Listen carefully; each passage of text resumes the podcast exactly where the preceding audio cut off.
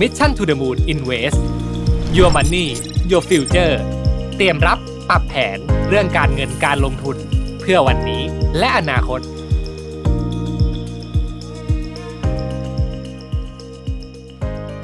สวัสดีครับ ยินดีต้อนรับเข้าสู่รายการ Mission to the Moon Invest นะครับโดยตอนนี้เนี่ยถือว่าเป็น EP ที่มีความพิเศษมากเลยทีเดียวนะครับ เพราะตอนนี้เนี่ยเรากำลังจะมาชวนแฟนๆรายการ ทุกคนนะครับมาพูดคุยกันแบบไลฟ์สดเลยนะครับถึงความผันผวนทางเศรษฐกิจนะครับในโลกยุคปัจจุบันนะครับที่ได้มีความหนักใจมากๆเลยนะครับ สร้างความหนักใจให้กับผู้คนมากมายนะครับ โดยเฉพาะอย่างยิ่งเนี่ยเหล่านักลงทุนนั่นเองนะครับ สำหรับใครที่ได้ติดตามข่าวสารในแวดวงการเงิน หรือว่าการลงทุนมาอย่างใกล้ชิดนะครับ ก็คงจะรู้ดีใช่ไหมครับ ว่าปีนี้เนี่ยเป็นปีที่เศรษฐกิจเนี่ยมีความผันผวนสูงมากๆนะครับ และเป็นอีกปีนะครับที่ตลาดเนี่ยต้องเผชิญกับความท้าทายนะครับ แล้วก็เจอจุดเปลี่ยนสำคัญหลายอย่างเลยนะครับ ไม่ว่าจะเป็นเรื่องของการชะลอตัวทางเศรษฐกิจนะครับ ทั่วโลกเลยนะครับ ภาวะเงินเฟ้อนะครับที่แม้ว่าจะอยู่ในขาลงแล้วเนี่ยแต่ก็ยังไปไม่ถึงเป้าหมายนะครับ รวมไปถึงนะครับเรื่องของดอกเบี้ยนโยบายนะครับที่ยังไม่แน่นอนนะครับว่าผ่านจุดสูงสุดไปแล้วหรือยังนะครับ นอกจากนี้ครับยังได้เกิดเหตุการณ์สำคัญขึ้นมากมายนะครับในแวดวงการเงินการลงทุน เยอะเลยทีเดียวนะครับ เราเห็นว่าวิกฤตธนาคารที่เกิดขึ้นในสหรัฐอเมริกานะครับอย่างเช่น Silicon Valley Bank นะครับ Signature Bank ไปจนถึงการล้มของ Silvergate นะครับที่เกิดขึ้นก่อนหน้านี้ รวมระยะเวลาเนี่ยไม่ถึง 2 เดือนเท่านั้นนะครับซึ่งวิกฤตธนาคารนะครับไม่เพียงแต่เกิดขึ้นในสหรัฐอเมริกาเท่านั้นครับเพราะเราเองเนี่ยได้เห็นดีลประวัติศาสตร์ที่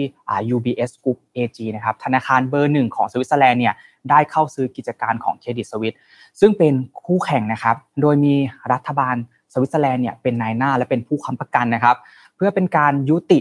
วิกฤตธนาคารล้มในครั้งนี้นะครับโดยทั้งหมดนี้นะครับก็เป็นเพราะว่าการขึ้นดอกเบี้ยนโยบาย อย่างต่อเนื่องของธนาคารกลางสหรัฐหรือว่าเฟดในช่วงหนึ่งปีที่ผ่านมานั่นเองนะครับทำให้มูลค่าของพันธบัตรนะครับที่ธนาคารแล้วก็สถาบันทางการเงินเหล่านี้เนี่ยนำเงินไปลงทุนนะครับลดลงอย่างต่อเนื่องนั่นเอง และเมื่อลูกค้าเนี่ยต้องการถอนเงินในเวลาพร้อมกันนะครับ หรือว่าเรียกว่าแบงก์รันนะครับ จึงทำให้ธนาคารหรือว่าสถาบันทางการเงินเนี่ยได้รับความเสียหายอย่างมากเลยนะครับ ถ้าให้ผมสรุปสถานการณ์ของตลาดการเงินการลงทุนในปัจจุบันนี้นะครับ ก็ต้องพูดได้อย่างไม่อายปากเลยนะครับว่า มีความไม่แน่นอนสูงมากๆ จนทำให้เหล่านักลงทุนเองเนี่ยก็เกิดขาดความเชื่อมั่นในธนาคารแล้วก็ในตลาดเป็นอย่างหนักเลยทีเดียวนะครับ ที่ผ่านมานั้นนะครับ การลงทุนในตลาดทั่วๆไปนะครับ ก็จะดูเป็นหนึ่งในทางเลือกที่ปลอดภัยและนิยมมากใช่ไหมครับ แต่ด้วยสภาวะการผันผวนอย่างนี้เนี่ยเรานักลงทุนเนี่ยจึงเริ่มหาช่องทางอื่นๆ ในการลงทุนนะครับ โดยใน Mission to the Moon Invest EP นี้ครับเราจะมาพูดถึงเทคนิค และก็แนวทางการลงทุนต่างๆนะครับที่ช่วยให้เรานักลงทุนเนี่ยสามารถไปต่อได้ท่ามกลางสภาวะเศรษฐกิจที่เอาแน่เอานอนไม่ได้แบบนี้นะครับซึ่งในวันนี้ครับก็เลยได้รับเกียรติจากแขกทั้งสองท่านนะครับคนแรกครับคุณรวิทย์หานอุตสาหะนะครับ CEO แห่ง Mission to the Moon Media นะครับหรือว่าพี่แท็บของเรานั่นเองนะครับก็คุ้นเคยกันดีนะครับ สวัสดีครับพี่แท็บสวัสดีครับ และท่านที่2ครับดรตรีพลนะครับภูมิวัฒนะนะครับ Senior Managing Director Private Banking Business Head Private Banking Group ธนาคารกสิกรไทยนะครับ สวัสดีครับครับสวัสดีขออนุญาตเรียกดรเอ็ดนะครับ ได้เลยครับ ครับ ก็ทั้งสองท่านนะครับ จะมาร่วมพูดคุยแลกเปลี่ยนความคิดเห็นนะครับ เพื่อร่วมหาคำตอบว่านักลงทุนเนี่ยควรจะทำอย่างไร เพื่อสร้างผลตอบแทนที่ดีนะครับในการลงทุนในสภาวะเศรษฐกิจที่มีการผันผวนเช่นนี้นะครับ โดยตลอดทั้งการไลฟ์นี้นะครับ ถ้าหากว่าใครมีคำถามนะครับ หรือมีข้อสงสัยอะไรเนี่ยอยากร่วมเข้ามาพูดคุยเข้ามาแชร์กันนะครับ สามารถพิมพ์มาในช่องคอมเมนต์ได้เลยนะครับ โดยช่วงท้ายเนี่ยรายการเราจะมีการหยิบคำถามจากผู้ชมทางบ้านจำนวน 5คำถามนะครับ ขึ้นมานะครับใครที่เป็นผู้โชคดีเนี่ยก็จะได้รับถุงเท้าลายมิชชั่นทูดมูลจำนวน 2 คู่ไปด้วยนะครับลายเนี่ยน่ารักมาก ๆเลยนะครับ โอเคครับ เพื่อให้เป็นการไม่เสียเวลานะครับ เดี๋ยวเรามาคำถามแรกกันเลยดีกว่านะครับ อย่างที่ทุกคนทราบกันดีครับว่าตลาดทุนในปัจจุบันเนี่ยมีความผันผวนอย่างมากนะครับ การวางแผนการลงทุนเพื่อให้ได้ผลตอบแทนตามที่เราคาดหวังเนี่ยทั้งสองท่านพอจะแนะนำได้ไหมครับ แนะนำให้กับนักลงทุนที่เขาอาจจะยังไม่มีประสบการณ์ก็ได้ครับ เดี๋ยวเริ่มที่ทางพี่แท็บก่อนเลยละกันนะครับครับขออนุญาตดรเอ็ดก่อนเลยนะฮะเดี๋ยวผมเชิญเลยครับผมตอบแบบ อาจจะไม่ได้เป็นเอ่อตอบแบบมืออาชีพ แต่ว่าจะอยากจะตอบจากความคิดเห็นส่วนตัวแล้วกันนะฮะครับก็เอ่อโดยโดยโดยส่วนตัวจริง ๆ เคยอยู่ในแวดวงการลงทุนเอ่อเป็นผมเคยเป็น trader ตอนเด็กๆเอ่อทำเอ่อฟิกเอ่อขอขออภัยครับเอ่อ fixed income อยู่นานเลยหลายปีนะฮะแล้วก็แล้วก็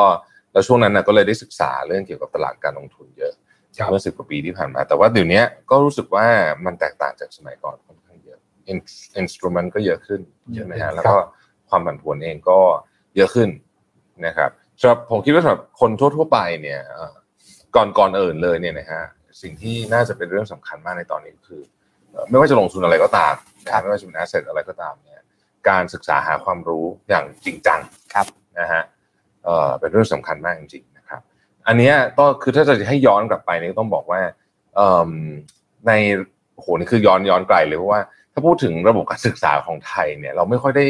พูดกันถึงเรื่องนี้เท่าไหร่นะฮะเราจะสอน finance สอนอะไรแบบนี้แต่ว่าเราไม่ได้สอนวิธี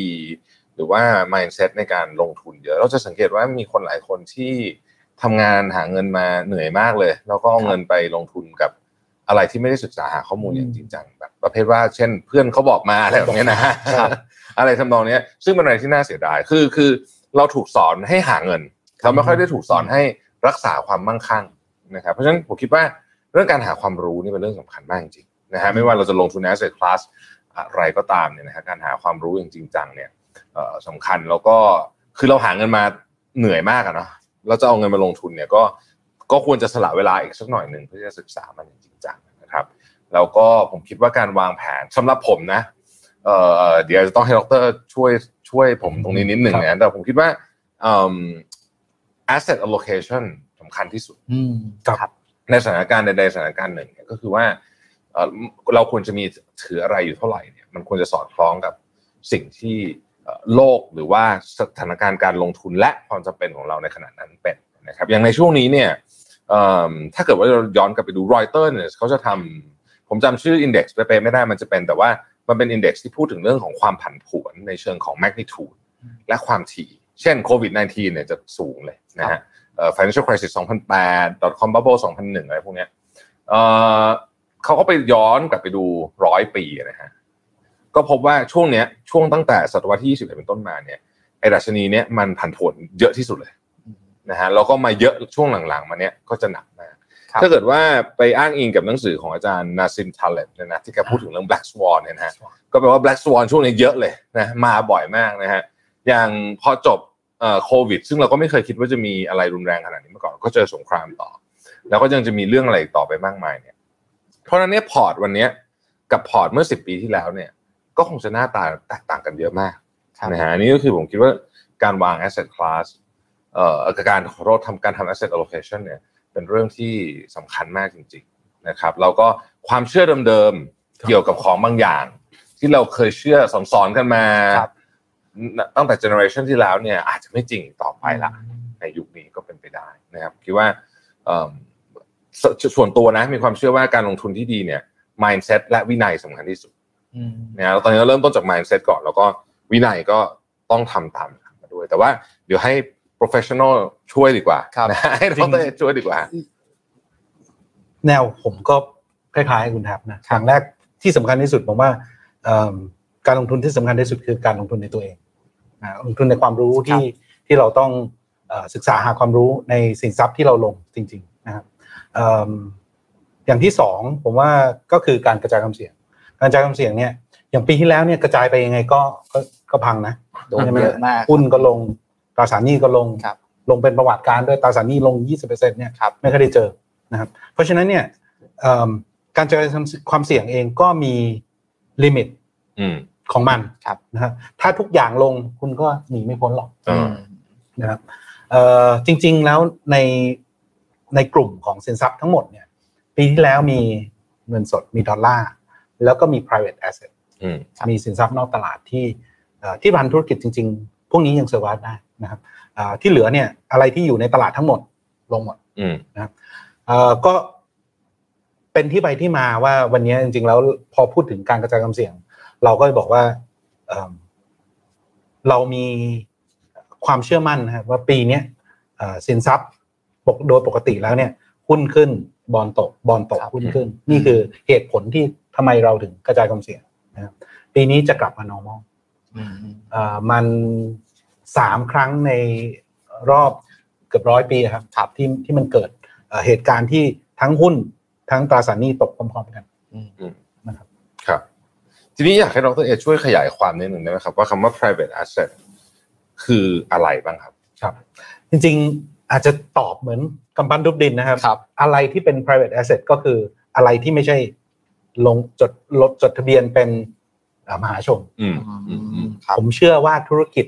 ส่วนใหญ่ในโลกนี้ ขายก๋วยเตี๋ยวก็ถือว่าเป็น private asset นะอืมคุณก็มีธุรกิจที่มันสามารถทำกระแสเงินสดได้นะครับ รวมถึงธุรกิจใหญ่ ๆ หลายแห่งที่วันนี้ก็ยังไม่ได้อยู่ในตลาดหลักทรัพย์ครับนะครับ ก็อ่าเราจะเห็นจริง ๆ แล้วบริษัทที่อ่าในต่างประเทศเนี่ยมีหลายธุรกิจครับ ChatGPT อืม OpenAI อืมครับก็วันนี้ถ้าจะลงทุนมันก็เราต้องลงทุนอะ ไปซื้อ Microsoft Microsoft ซื้ออ่า Open G ใช่อ่า OpenAI ครับหรือเราเข้าไปลงทุนใน OpenAI ตรงอืมๆก่อนที่เขาจะเข้าตลาดอ่านะครับก็นี่คือคอนเซ็ปต์ของ private asset หรือหรือแม้แต่กระทั่งสมมุติอย่างเอ่ออย่างเห็นผมมองว่าช่วงหลังๆพวกเศรษฐีเขาชอบไปซื้อพวก painting งานอาร์ตอย่างนี้ก็เป็น private asset นะ painting งานอาร์ตนี่ก็ถือว่าเป็น ผมจะเรียกว่าเป็นเป็นอีกอีกแบบหนึ่งเลย มันจะมีกลุ่มของ painting นะครับ กลุ่มของนาฬิกาอืมนะครับสะสมนาฬิกาของซึ่งก็เยอะมากเก่าด้วยไหมครับของเก่าอืมรถรถนี่ก็เป็น big category ครับอ่ากระเป๋าอ่ากระเป๋าแบรนด์เนมทั้งหลายอ่านะครับกลุ่มนี้ก็เป็นเราเรียกว่าเป็น alternative asset อีกแบบหนึ่งอ่าที่ที่ตัวมันเองไม่ได้เอ่อมีรายได้เนาะครับตัวเรารอให้ราคามันขึ้นอืมนะครับอ่าด้วยเอ่อความต้องการของโลกที่มันเพิ่มสูงขึ้นครับแต่ว่าเรามาโฟกัสที่คำว่า private asset ที่เราอ่า กำลังพูดถึงเนี่ยส่วนใหญ่จะเป็น private asset ที่มีรายได้อืมมีสร้างสามารถสร้างกระแสเงินสดได้ครับอืมครับโอเคครับภายหลังมานี้เนี่ยคือท่ามกลางกระแสการลงทุนต่างๆเนี่ยที่มันอ่ามีการผันผวนอย่างมากอืมใช่ไหมครับก็เริ่มมีเทรนด์การลงทุนนอกตลาดเข้ามาครับถามว่าอ่า K-Bank Private Banking มีบริการช่วยเหลือลูกค้ายังไงบ้างครับ นอกเหนือจากการลงทุนแบบอื่นนะครับ คือ จริงๆแล้วต้องบอกว่า K-Bank Private Banking เนี่ยเราทำเรื่อง private asset มาตั้งแต่ปี 2019 ครับจริงคอนเซ็ปต์มันตั้งแต่ปี 2018 แล้วครับนะครับเราพยายามที่จะ launch private asset ใช้เวลา 1 ปีในการที่จะเอา private asset ออกมาครับเอ่อชื่อกอง K- GPE 19A นั่นคือกองแรกของประเทศที่ทำเป็นเอ่อ mutual fund ทำเป็นกองทุนรวมเนาะอืมเอิ่มกองนั้นมีการลงใน SpaceX อืมนะ ครับกองนั้นมีการลงใน SpaceX แล้วก็มีอีกหลาย ๆ ตัวที่เอ่อเป็นเป็นเขาเรียก trophy asset ของครับของโลกนะครับอืมครับซึ่งผลตอบแทนดีมากนะครับ ผลตอบแทนที่เราเห็นเนี่ยสิบเปอร์เซ็นต์สิบเปอร์เซ็นต์ต่อปีนะฮะครับอ่านี่รวมในช่วงที่ตลาดลงเศร้าซึมซึมซึมซึมๆแล้วในช่วงหลังนะทุกวันนี้ก็ยังประมาณสิบเปอร์เซ็นต์ต่อปีนะครับ ซึ่งเรา target ไว้ที่ที่สูงกว่านี้แหละนะครับเอ่อ แล้วเราคิดว่าตลาดกำลังเทิร์นก็น่าที่จะสูงกว่านี้ แต่กองพวก private asset พวกนี้มันเป็นกองที่เอ่อเราลงทุนซื้อ SpaceX มันไม่ได้ซื้อขายกันทุกวันอืมซื้อก็ต้องเอ่อรอคนมาซื้อต่อครับนะครับใช้เวลานิดหนึ่งในการที่จะปั้นพวกนี้นะครับก็เอ่อกองแรกที่เราทำเนี่ยห้าปีบวกอีกสองเอ่อ maximum เจ็ดปี ก็คือเรากะคืนเงินให้ลูกค้าภายในเจ็ดปีนะครับกองที่สองกองที่สามกองเทค กองที่โฟกัสเทคหลังจากโควิด เราเห็นทุกคนใช้เทคหมดนะครับใช่ครับเราก็โฟกัสที่ว่าเราจะไปเพิ่มทุนให้กลุ่มเทคครับนะครับนั่นคือกลุ่มที่สองเออกองที่สามที่เราทำก็เป็นเอ่อเอ่อกองที่ private equity ไทยนะ private equity ไทย ซึ่งในนั้นก็มีเอ่อบริษัทในไทยเองที่เราปั้นนะครับเข้าไปปั้นเพื่อที่จะเตรียมเอาเข้าตลาดอืมนะนี่คือธุรกิจที่ที่ค่อนข้างแตกต่างไม่เหมือนกับที่เราเข้าไปซื้อในตลาดเนาะ ครับเข้าไปซื้อในตลาดเราก็มี price หนึ่งแล้วเราก็รอให้ราคามันขึ้นผลประกอบการที่ดี แต่ private equity หรือ private asset พวกเนี้ยเอ่อผู้จัดการกองทุนจะเข้าไปมีส่วนร่วมในการผลักดันธุรกิจให้ ให้เติบโตขึ้นครับนะครับนี่คือคีย์สำคัญของ private asset private equity ลักษณะนี้ครับอืมครับแล้วอย่าง private equity เนี่ยเวลาผู้จัดการกองทุนเข้าไปเนี่ยครับครับเขามีความมุ่งมั่นที่จะ exit ไหมฮะหรือไม่จำเป็นเอ่อ มีความมุ่งมั่นและจำเป็นต้อง exit ภายในเวทระยะเวลาที่กำหนดอืมอย่างกองแรกที่ผมบอกว่าอ่าเรามีความต้องการที่จะจบให้ได้ภายใน 5 ปีครับซื้อเข้ามาต้องขายออกทุกอย่างทุกบาททุกสตางค์ภายใน 5 ปี แต่ถ้าขายไม่ออกหรือเกิดโควิดปีที่ห้าอืมเหลืออีกสองสามบริษัท เราอาจจะขอ extend ไปปีที่หกปีที่เจ็ดจริง ๆ แล้วเราก็เห็นตลาดเนี่ยมันค่อนข้างซึมเศร้าอย่างเงี้ย เราคิดว่าถ้าเกิดเราลากไปอีกสักปีสองปี มันอาจจะดีขึ้นอืมแล้วก็นะครับสินทรัพย์ในดูสินทรัพย์ที่มีครับสิ่งที่มันสำคัญมากๆสำหรับ private asset พวกเนี้ยเราเอ่อเราแบ่งส่วนกำไรให้กับผู้จัดการกองทุนครับนั้นผู้จัดการกองทุนเขาจะคืนเงินก็ต่อเมื่อเขาคิดว่า เฮ้ยเขาไปสุดทางแล้วนะอืมเขาสามารถขายได้ราคาที่ดีที่สุดแล้วนะ แล้วก็ก็ขายอืมทำกำไรให้เราอืมครับ ซึ่งเป็นเพนพอยต์ของนักลงทุนทั่วไปนะซื้อแล้วส่วนใหญ่ขายไม่ค่อยเป็น อืมอะอันนี้เราให้ professional ให้ให้นักลงให้เอ่อคนที่เอ่อทำธุรกิจเนี้ยนะครับ ทั้งซื้อเลือกซื้อและเลือกขายในในตลาดให้เรา แล้วเขาก็แบ่งส่วนกำไร อืมครับ แล้วอย่างอ่าช่วงที่ผ่านมาครับ อาจจะเห็นว่าหุ้นเทคหรือว่าพวกพวกเทคต่างๆครับเนี่ยมันลงมาบ้างเนี่ยครับมีผลกระทบอะไรไหมครับจริงๆแล้วเอ่อกลุ่มเทคเป็นกลุ่มที่เอ่อโดนกระทบมากนะครับเอ่อ ไม่ใช่เมื่อกี้เห็นพูดถึง SBB ครับนะครับเอ่อกลุ่มเทคเองซึ่งพึ่งพิงแบงก์ลักษณะเนี้ยครับก็ก็มีผลกระทบมาก ในต่างประเทศนี่จริงๆเอ่อกลุ่มของ VC กลุ่มของสตาร์ทอัพ private equity ที่เป็นเทคเนี่ยครับโดนกระทบครับอืมเอ่อแต่ทั้งนี้ทั้งนั้นเนี่ยต้องเห็นว่าต้องต้องเข้าใจว่าพวกนี้เป็นการกระทบระยะสั้นอืมนะครับแล้วเรายังมองว่ายังไงก็ตาม สังคมในบ้านเราในทั่วโลกเนี่ยก็ยัง tech tech มากขึ้นอืมนะครับเราเห็นเทรนด์นี้เนี่ยชัดเจนแล้วนะครับเอิ่มเรากลับมองว่าเคสอย่าง SVB เคสอย่างปัญหาที่ดอกเบี้ยสูงๆ แล้วก็ครับมีคนรีไฟแนนซ์ไม่ได้ในกลุ่ม tech เนี่ย น่าจะเป็นโอกาสที่จะเข้าไปลงทุนเชื่อด้วยซ้ำถ้าถ้าระยะเวลานะถ้าถ้าระยะเวลามีห้าปีเจ็ดปีเนี่ย ผมคิดว่าเป็น industry ที่ หรือกลุ่มของอุตสาหกรรมที่น่าเข้าไปลงทุนอืมนะครับก็เอ่อจริงแล้วเดี๋ยวเราก็จะมีกองอื่น ๆ ที่เราจะครับออกมาลักษณะนี้นะกองครับ VC ที่ที่จะเข้ามา capture ในตลาดที่เราคิดว่ามันมีความผันผวนสูง แล้ววันนี้ก็เอ่อน่าที่จะเป็นโอกาสที่จะเข้าได้ครับ เดี๋ยวเรากลับมาเรื่อง K Bank Private Banking กันครัดีบกว่าครับ เห็นว่าตอนนี้มีโครงการใหม่ที่เกี่ยวกับอะที่ชื่อว่าคูมาใช่ไหมครับครับ เดี๋ยวอยากให้ดรเอฟช่วยพูดถึงครับ นิดหนึ่งได้เอ่ไหมอต้องบอกว่าในเมืองไทยเองเนี่ยโฮมาเป็นโปรเจกต์ที่เราพูดถึง multi family residential อืมครับอ่าศัพท์เนี้ยในไทยเองเนี่ยเราส่วนใหญ่จะเรียกว่า service apartment ครับนะครับอ่าแต่ถ้าเราไปในต่างประเทศเนี่ยในอเมริกาในยุโรปเนี่ยเราเห็นอพาร์ตเมนต์ทั้งทั้งหลังเลยครับนะครับ ถูกอ่ามีเจ้าของคนเดียวครับ ส่วนใหญ่ก็ถือโดยบริษัทประกัน หรือพวก pension fund ครับนะครับอากองทุนบำเหน็จบำนาญในต่างประเทศอ่าหรืออาถือโดยอ่าบริษัทใหญ่ๆครับนะครับที่เขาทำหรือถือโดย REIT นะครับเราเห็นพวกเนี้ยถือโดยนักลงทุนสถาบันซะเยอะครับ แต่ในไทยเองพอเรามามองแล้วเนี่ยกลุ่มของอพาร์ตเมนต์ให้เช่าเนี่ย ค่อนข้างน้อยอืมนะครับค่อนข้างน้อย แล้วก็ส่วนใหญ่เนี่ยทำมาก็ถือไว้ใน portfolio ของตัวเองอืม ครับเศรษฐีส่วนใหญ่ก็ถือใน portfolio ครับเพราะอะไรเพราะ return ดีอืมมี upside ของราคาที่ที่มันจะจะสูงขึ้นด้วยนะครับครับเพราะฉะนั้นเนี่ยก็ก็จะเห็นเทรนด์เนี้ยเอ่อมาเรื่อยๆ ผมว่าวันนี้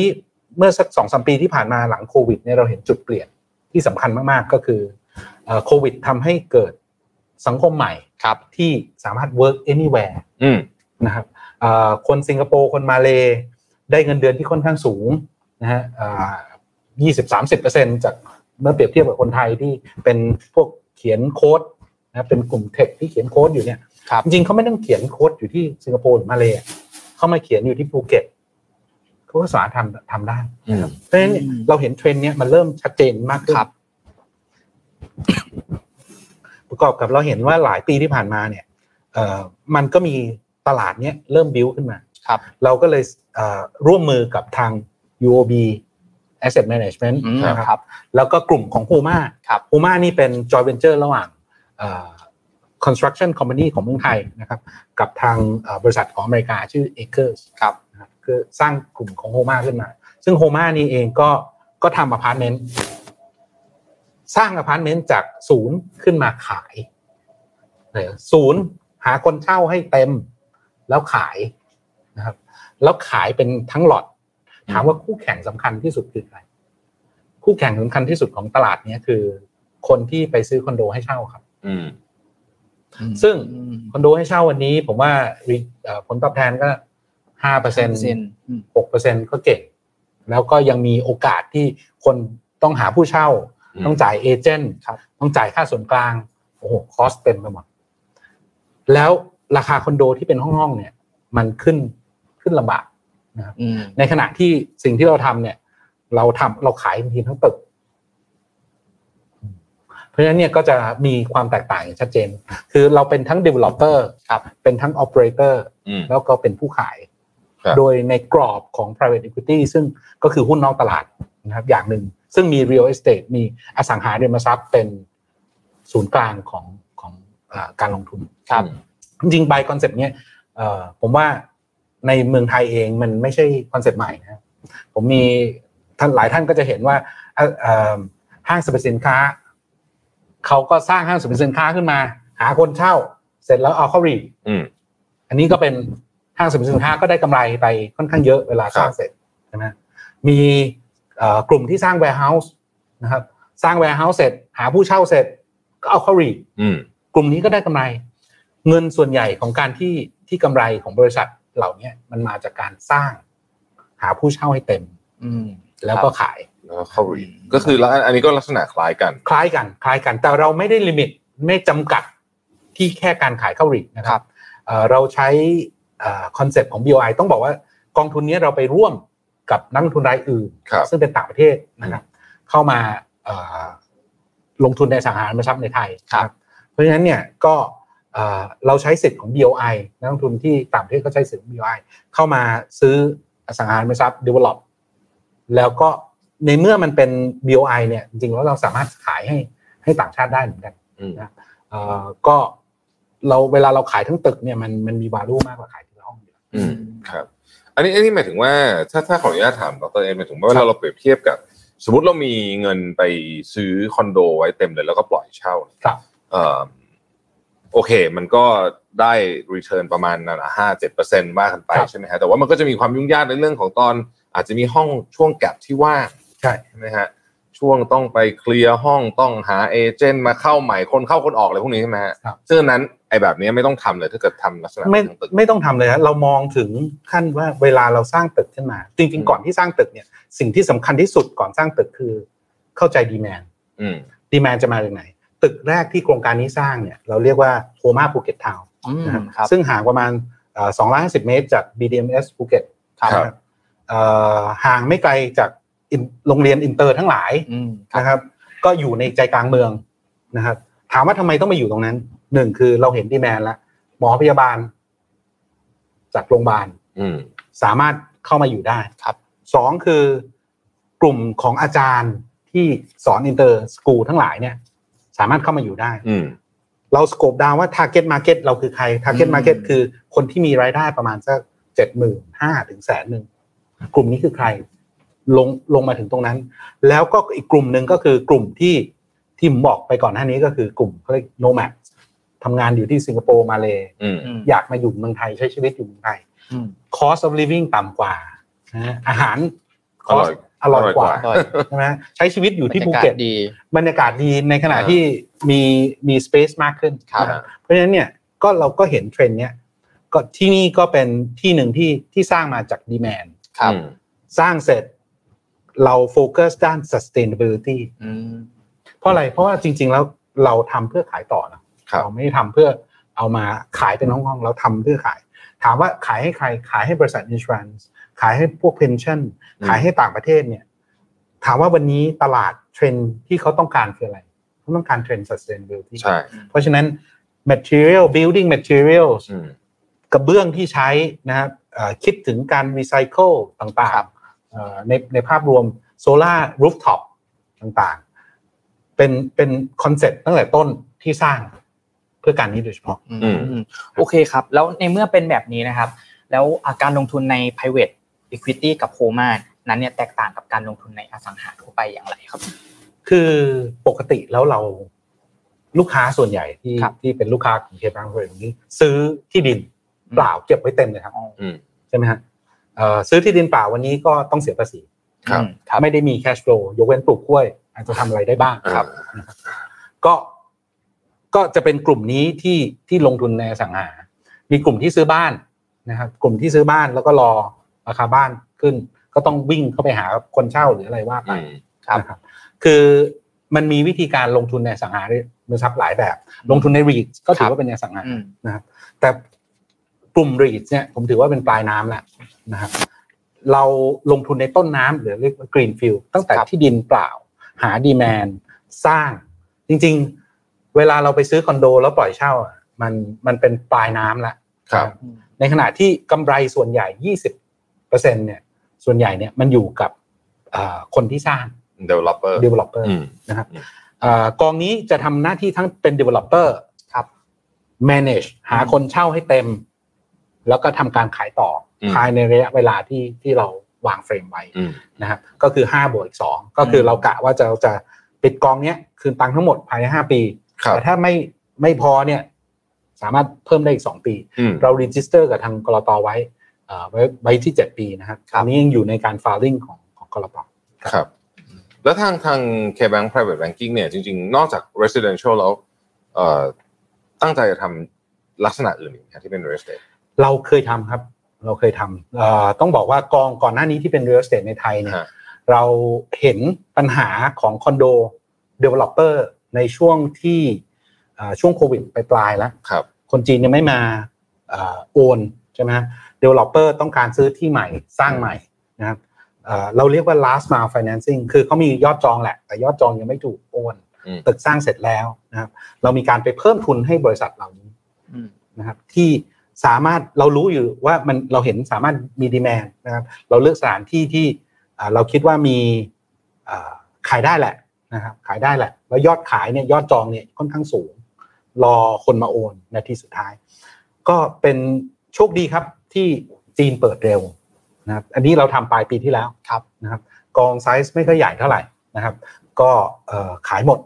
อย่างรวดเร็ว แล้วก็เอ่อพอจีนเข้ามาเริ่มมีการโอน เริ่มมีเอ่อสินทรัพย์มันเริ่มเริ่มหมุนเนี่ยก็จะเห็นว่ามันมีกระแสเงินสดกลับมาอืมอันนี้ก็เป็น project แรกที่เราทำเกี่ยวกับ real estate ในเมืองไทยนะครับครับสาขาในเมืองไทยก็ project นี้เป็น project ที่สอง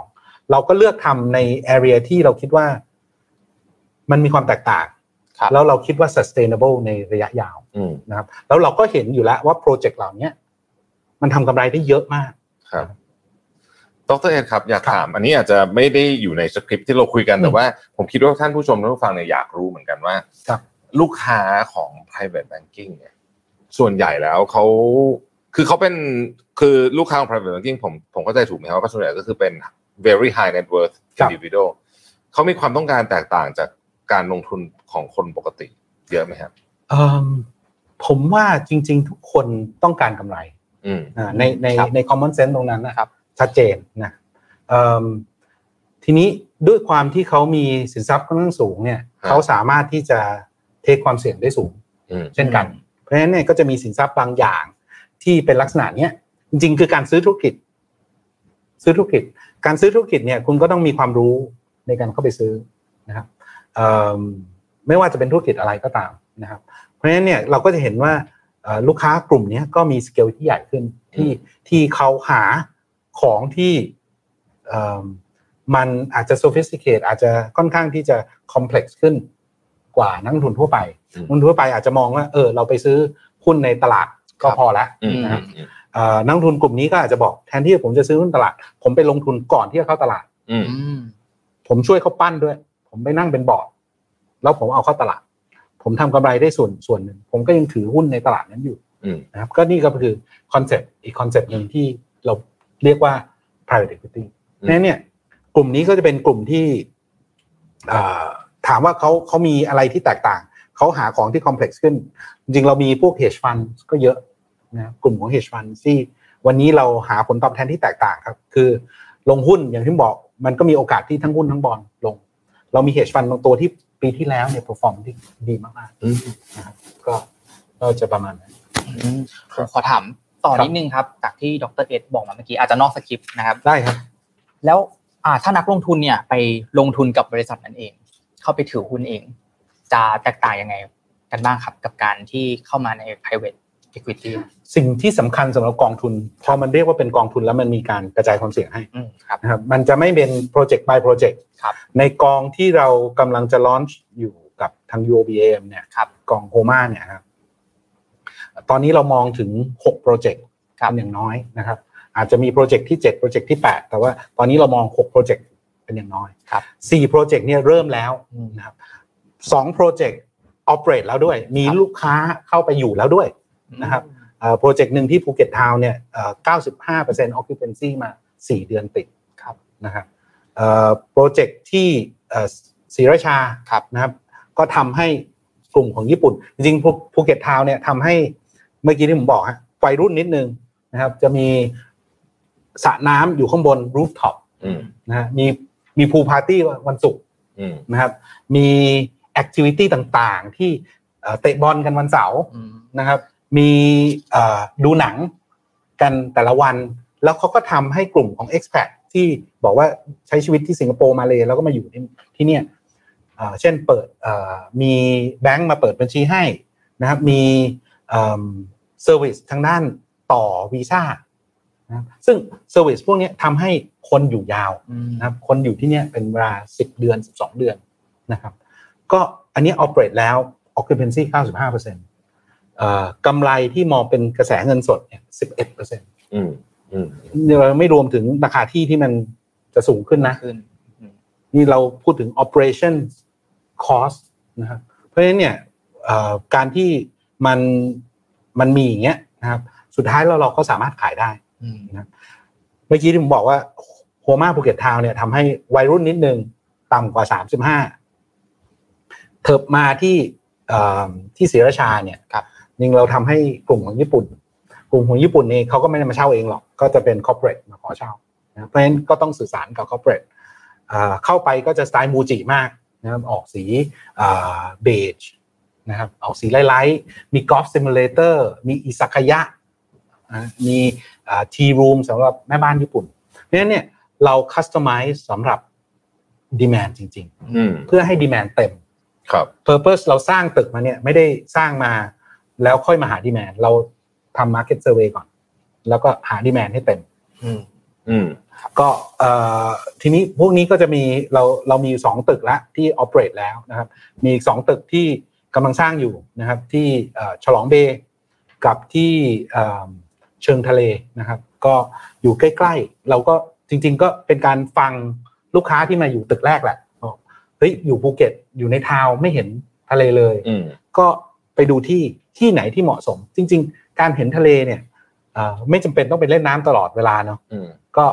อ่าเอาที่ที่ใกล้แล้วก็สามารถที่ราคามันเหมาะสม แต่สร้างตึกขึ้นมาสูงหน่อย เพื่อให้เห็นทะเลฮะนะก็โครงสร้างคล้ายๆ กันมีอ่ากลุ่มนี้ก็จะเป็นกลุ่มที่ห้องใหญ่ขึ้นมานิดนึงนะครับอายอมจ่ายขึ้นมาอีกหน่อยนึงนะครับ ก็ target market ใกล้เคียงกันกับกลุ่มอืนั้นมครับ ซึ่งถ้าเทียบโครงการอย่างโฮมากับโครงการในการลงทุนเอ่อ นอกตลาด ซึ่งปกติเนี่ยถ้าจะลงทุนนอกตลาดเป็นโปรเจกต์ลักษณะแบบแบบแบบอย่างเงี้ย มันจะนานกว่าห้าปีหกปีถูกไหมครับมันจะต้องใช้เวลาจนสิบปีเอ่อโดยปกติแล้วเนี่ย สมมุติว่าเราไปลงทุนเรากำเงินสักก้อนหนึ่งอ่าส่วนใหญ่นะต้องกำสักหนึ่งล้านเหรียญฮะนะสามสามสิบสี่ล้าน วันนี้สามสิบห้าล้านครับนะเอ่อถึงสามารถไปซื้อกองทุนลักษณะนี้ในต่างประเทศได้อืมนะครับเอ่อแล้วกองทุนในต่างประเทศที่ เราเห็นเจ้าใหญ่ๆเนี่ยก็จะมีอายุประมาณสิบปีสิบสองปีอืมนะครับสิบถึงสิบสองปีเอ่อเรากลับครับเราปั้นกองพวกเนี้ยเราเข้าใจตลาดดีว่าอืมตลาดบ้านเราเนี่ยยังรับการลงทุนยาวๆอย่างนั้นไม่ได้นะเพราะฉะนั้นก็สิ่งที่เราทำไม่ว่าจะเป็นกองแรกกองสองกองสามเนี่ย เรายังทำเจ็ดบวกสองเป็นสูงสุดละอืมนะครับก็ก็แม็กซิมัมเก้าปีครับนะครับ ก็เอ่อ ในกองนี้ที่เราทำเนี่ยเป็นห้าบวกสองครับก็คือห้าปี เรากะคืนเงินให้หมดภายในห้าปี ถ้าถ้าห้าปีที่ห้าเกิดโควิด เกิดปัญหาอะไรก็ตามอืมเราคิดว่าถ้ายืดและเวลาไปแล้วจะได้ผลตอบแทนที่ดีขึ้น กองนี้สามารถยืดระยะเวลาได้ไม่เกินสองปีครับ อยากให้ดรเอ็ดเล่าถึงครับศักยภาพของภูเก็ตหน่อยได้ไหมครับภูเก็ตตอนนี้มีคนพูดถึงเยอะมากจริงๆ หลังจากโควิดกลับมา ครับ มันแล้วมันไม่ได้แล้วคนส่วนใหญ่ไม่ได้พูดถึงในแง่มุมเดิมด้วย เป็นภาพใหม่ของภูเก็ตครับเอ่อดรเอ็ดเห็นยังไงครับ ผมว่าภูเก็ตกำลังอยู่ที่จุดเปลี่ยนนะครับผมว่าอืมภูเก็ตเองก็จะมีองค์กรหลาย ๆ องค์กรที่เข้ามา ซึ่งเป็นองค์กร local นะที่เขารักภูเก็ตมากๆแล้วเขาช่วย develop ภูเก็ตหลาย ๆ อย่างภูเก็ตเองก็จะมีเอิ่มเอ่อรถจาก airport นะฮะไปเข้าเมืองนะครับเอ่อถ้าไปภูเก็ตช่วงนี้ก็จะรถติดหน่อยมีมีบายพาสต่าง ๆ เราก็เห็นกัน ค่อนข้างเยอะนะครับครับผมว่าภูเก็ตกำลังเป็นจุดที่ทั่วโลก ไม่ใช่แค่คนสิงคโปร์มาเลยนะอืมทั่วโลกกำลัง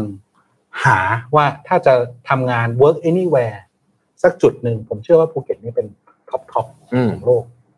ครับดังนั้นเนี่ยสี่โปรเจกต์หลักของเราก็เลยอยู่ที่ภูเก็ตก่อนครับนะครับอีกอีกอีกอีกบางทีสามสามสามโปรเจกต์ก็อยู่ที่ภูเก็ตอีกโปรเจกต์หนึ่งอยู่ที่ศรีราชาครับ แล้วคือคือ ในจากข่าวหลังๆที่เราฟังมาเนี่ยเรารู้สึกว่าภูเก็ตเนี่ยมีคนมองเยอะอย่างที่ดรเอ็ดว่าจริงๆเนี่ยดรเอ็ดคิดว่าเอ่อเมืองนี้จะมีศักยภาพโตขึ้นมาเป็นเมืองไซซิ่งคงไม่ได้ใหญ่เท่ากรุงเทพมหานครหรอกแต่ว่ามีความใกล้เคียงกันเทียบกับเมืองเบอร์สองเบอร์สามของประเทศอื่นที่ไม่ได้ห่างกันมาก ๆ เหมือนตอนนี้อย่างตอนนี้เมืองไทยเป็นครับเรียกว่าเป็นอะไรนะฮะเอกนครคือมีนครเดียวจริงครับๆหนึ่งนครเท่านั้นแต่ว่ามีโอกาสไหมฮะที่ภูเก็ตจะ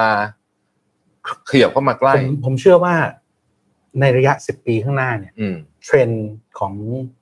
เด็กสมัยใหม่ จะทำให้ภูเก็ตเป็น town มากขึ้นอืมนะครับจริงๆ มันเป็นคอนเซ็ปต์ urbanization คือการเป็นกลุ่มก้อนอืมแล้วบ้านเราเองก็มีกรุงเทพเป็นมหามหานครอ่าแต่ว่าภูเก็ตก็เป็น second choice ครับเชียงใหม่นะครับแล้วก็หลาย ๆ ที่ใน EEC ก็เป็นเป็น second third choice ที่ตอนนี้เอ่อคนก็ตามหา ครับนะครับเอ่อไม่ใช่แค่ expat หรือฝรั่งนะผมว่า next generation ของ worker ในคนไทยเองเนี่ยเราจะมีการซื้อบ้านอยู่น้อยลง แล้วก็ work anywhere เนี่ยมันจะทำให้เราสามารถไป work อยู่ที่เอ่อชลบุรีไปอยู่ที่ที่ไหนก็ตาม แล้วสามารถเอ่อทำงานได้จากรีโมทอืมนะครับฟรีแลนซ์เยอะขึ้นอืมนี่คือเทรนด์ใหญ่ ๆ ที่เราเห็นเพราะฉะนั้นเนี่ยไม่ใช่แค่ภูเก็ตภูเก็ตเป็นจุดเริ่มต้นฮะ นะเราเห็นเทรนด์เนี้ยเป็นเทรนด์ที่ที่ใหญ่มากในในทั้งในทั้งประเทศจริง ๆ ทั้งโลกอะอืมที่มันกำลังจะเกิดแปลว่าคนอาจจะไม่ได้อยู่ stationary ณจุดจุดๆเดียวเหมือนสมัยรุ่นครับอดีตทำงานตอกบัตรนี่ผมว่าสมัยนี้ให้คนที่ที่ทำเนี่ยก็น้อยลงเรื่อยครับ ครับงั้นแต่ว่าด้วยเอ่อเศรษฐกิจในปัจจุบันนี้ครับ มีทั้งความผันผวนที่ไม่แน่ไม่นอนๆครับอยากจะถามทั้งพี่แท็บทั้งดรเอฟต่อครับว่าอืมอ่า ถ้างั้นนะมีแนวคิดในการลงทุนยังไงบ้างที่จะแนะนำให้กับ ไม่ว่าจะเป็นนักลงทุนรายเล็กหรือว่ารายใหญ่ อยากแนะนำยังไง เพิ่มเติมได้ไหมคืออย่างแรกคือกระจายความเสี่ยง ผมผมเน้นจริง ๆ เรื่องกระจายความเสี่ยงนะครับคือเอ่อปีนี้จะเป็นปีที่เราจะเห็นแหละทั้งทั้งตราสารหนี้และตราสารทุนมันมัน move กันคนละทิศคนละทางนะไม่เหมือนกับ ปีที่แล้วตราสารหนี้ระยะยาวได้ดอกเบี้ยน้อยกว่าระยะสั้นอ่าใช่ก็หลายๆหลาย ๆ จุดนะครับได้ละแต่สิ่งที่สำคัญมากๆอย่างหนึงคือ การที่เราคงอยู่กับครับเรา stay invest หลายท่านเนี่ยผมเห็นตลาดลงหนักๆก็ ก็ถอดใจอืมเอาผมขายล้างพอร์ตละผมไม่เอาอีกละแต่นั่นคือส่วนใหญ่จะจะขายกันแถว bottom นั่นแหละอืมพลิกท็อปเนี่ยลำบากพลิก bottom เนี่ยใจมันฝ่อเออก็ก็มักจะขายกันอ่าช่วงนั้น เพราะฉะนั้นเนี่ยผมว่าอ่า ต้องเข้าใจครับ investment เป็น long game อืมนะครับเป็นลองเกมเป็นเป็นเกมที่ต้องเป็นเป็นสิ่งที่ต้องลงทุนแล้วก็เห็นผ่านได้ผ่านนั้นให้ได้ ถ้าบริตราบใดที่บริษัทที่เราถือเนี่ย เป็นบริษัทที่ดีมีอนาคต หรือว่าธุรกิจที่เราถือจริงๆผมมักจะบอกว่า อย่าไปมองที่บริษัทมองที่ธุรกิจเนื้อของธุรกิจจริง ๆ นะครับ แล้วก็อยู่กับมันให้ได้นะครับ ก็ถ้ามองได้ผ่านได้เนี่ย ผมว่าเอ่อโอกาสในการลงทุน จริงๆณปัจจุบันเนี่ยด้วยราคาที่มันลงมาขนาดนี้เนี่ยเอ่อก็ก็เป็นจุดที่ที่น่าสนใจนะน่าเก็บ คือผมบอกว่าถ้ามองไปถึงพรุ่งนี้มะรืนนี้ผมมองไม่ออกหรอกครับ แต่ห้าปีเจ็ดปีจากเนี้ยกลับมามองราคาวันนี้จะมองว่าเออก็ไม่เร็วนะหรอกครับที่เข้าอย่างตอนนี้เราก็เห็นถ้าพูดถ้าพูดถึงหุ้นเอ่อ บางตัวเนี่ยเราก็เห็นเลยว่าอีก 5 ปีเนี่ยโอ้โหยังไงก็ต้องไปแน่ เพราะว่ามันเป็นเมกะเทรนด์ของโลกเลยใช่แบบนี้ใช่ไหมครับอืมผมว่าเราเห็นเนี่ย AI ผมยกตัวอย่างอ่าเอ่อช่วงนี้เอ่อไตรมาสหนึ่งไตรมาสสองใครพูด AI AI ก็ขึ้นหมดมาแรงถูกไหมแต่ว่าแต่ว่าเอ่อถามว่ามันมาแรง แล้วมันเหมาะสมกับราคาหรือไม่นั่นคือคำถามที่ตั้ง แต่ว่าแต่ว่าเราเห็นถ้าคุณสามารถข้ามช็อตนี้ไปได้ ว่า ระยะเวลาคุณเกินหนึ่งปีสองปีสามปีเอ่อผมว่าเป็นเป็นอะไรที่ลงทุนได้นะอืมเพราะมันเราก็ยังอยู่ในจุดเปลี่ยนของโลกเหมือนกันนะครับการที่มี AI เข้ามาอืม disrupt โลกในครั้งนี้อืมครับ แล้วพี่แท็บอยากแนะนำให้กับนักลงทุนยังไงเพิ่มเติมได้บ้างไหมครับ เพื่อให้เขาเนี่ยสามารถที่จะไปต่อได้ในการลงทุนครับ ครับ เออสำหรับพี่เสริมเสริมจากดรเอ็ดนะฮะครับเออพี่พี่คิดว่าเรื่องของเอ่อ ความมีวินัยเป็นเรื่องสำคัญจริงๆครับนะฮะก็คือว่าเอ่อเรื่องเรื่องการลงทุนเนี่ยเหมือนที่ดรเอ็ดบอกว่าต้อง stay invest นะก็ต้องมีวินัยเออจริงๆมันเริ่มต้นจากเอ่อวินัยในการเก็บเงินก่อนเลยนะอ่าก่อนจะเริ่มลงทุนเรื่องเก็บเงินก่อนครับนะฮะก็เอ่อแนะนำหลายคนบอกว่าเวลาเก็บเงินเนี่ย เงินอะไรเข้ามาก็ตามไม่ว่าจะเป็นเงินเดือนโบนัสปันผลค่าเช่าหรืออะไรก็แล้วแต่เนี่ยนะฮะเอ่อ ให้หักออกไปเลย ก่อนเลยครับอย่าอย่าเพิ่งอย่าอย่าเพิ่งใช้แล้วคิดว่าจะเก็บทีหลังครับ ส่วนใหญ่ไม่ค่อยได้ไม่ได้หักเอาไปก่อนเลย แล้วก็ตั้งเลยฮะสมมติเอาเงินปันผลเนี่ยอาจจะหักได้เยอะหน่อยเพราะว่ามันเป็นก้อนที่มาใหญ่ใช่ไหมเอาครึ่งหนึ่งอะเก็บไปก่อนเลยเอาเงินเดือนหักเท่าไหร่เลย เสร็จแล้วเนี่ยเราก็เอาเงินก้อนนั้นไปดูเสร็จแล้วก็พิจารณาครับว่าเราจะทำอะไรกับมัน จริง ๆ การถือเงินสดก็เป็น การลงทุนรูปแบบหนึ่งนะครับบางทีในบางจังหวะก็ต้องทำเหมือนในกันบางจังหวะใช่ไหมฮะไม่ใช่ว่าโอ้โหอยู่ดีได้ปุ๊บก็ต้องซื้อตลอดเวลาเอ่อแต่ว่าก็ต้อง stay invest อย่างที่ดรว่าฮะแล้วก็ต้องมีวินัยคือต้องทำตลอดเอ่อส่วนตัวแล้วเนี่ยมีความเชื่อว่าเอ่อวินัยและความสม่ำเสมอเนี่ยสำคัญไม่แพ้จำนวนเงินที่เราใส่เข้าไปคือคือบางคนเนี่ย นึกอยากจะลงเดี๋ยวก็ลงแล้วก็หายไป อะไรอย่างเงี้ยมันก็จะไม่ค่อยนั่นเท่าไหร่อะฮะ และการที่เราลงทุนอย่างมีวินัยมันช่วยอีกเรื่องหนึ่งนะฮะก็คือว่ามันจะบังคับไกลๆให้เราเนี่ยคอยติดตามข่าวสารและเรื่องราวที่เกิดขึ้นในตลาดอยู่ตลอดเวลานะฮะก็คือเราก็จะรู้อะว่าอะอย่างช่วงเนี้ย เราก็จะได้ข่าวว่า เอ่อกรตสหรัฐเนี่ย เอ่อลงมาซัดเรื่องคริปโตอย่างดุเดือดมากใช่ไหมฮะชนิดที่แบบคนก็หูงงหูโอ้ยจะเอากันถึงตายเลยใช่ไหมเนี่ยครับอ่าเราก็แต่ว่าถ้าเกิดว่าเราไม่ได้ลงทุนอยู่ตลอดเวลาเนี่ยเราก็อาจจะพลาด ข่าวพวกนี้ไปหรืออะไรอย่างเงี้ยฮะซึ่งคิดว่าเรื่องนี้เป็นเรื่องที่สำคัญ แล้วก็เอิ่มอีกอันหนึ่งนะคิดว่าผมว่าดีมากนะคือว่าเอ่อทำให้มันเป็นเรื่องที่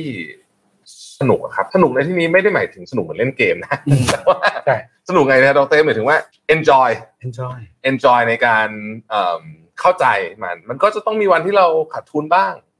เอ่อวันที่เรากำไรบ้างครับแล้วก็ว่าอย่างน้อยที่สุดเนี่ยขอให้ทำจากเอ่อความรู้ความเข้าใจจริงๆ แล้วก็พยายามหลีกเลี่ยงเอ่อ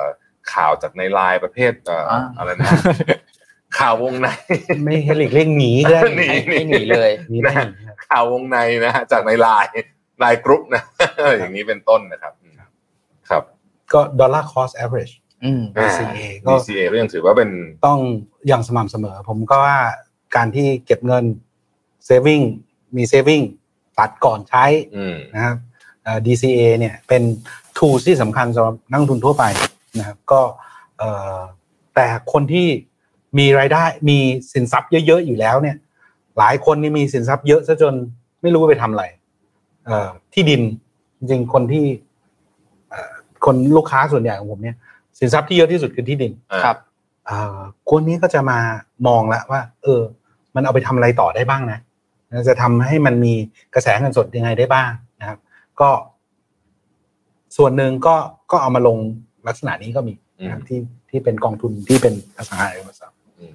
ใช่ครับ เพราะว่าที่ดินเนี่ยเป็นของที่ถ้าไม่ทำอะไรมันก็ generate cash flow ไม่ได้ ใช่ แล้วก็ภาษีก็จะน่าจะเข้มข้นแนวโน้มแนวโน้มใช่ใช่คือจะเข้มข้นขึ้นเรื่อยครับๆจะไปปลูกกล้วยปลูกมะนาวเหมือนสมัยก่อนเขาอาจจะไม่ยอมแล้ว ใช่ใช่โอเคครับ ก็ถือว่าครบถ้วนเรียบร้อยแล้วนะครับสำหรับ อ่าคำถามในการสัมภาษณ์ในวันนี้ทั้งหมดนะครับ แต่ว่าเดี๋ยวตอนท้ายรายการนะครับ ก็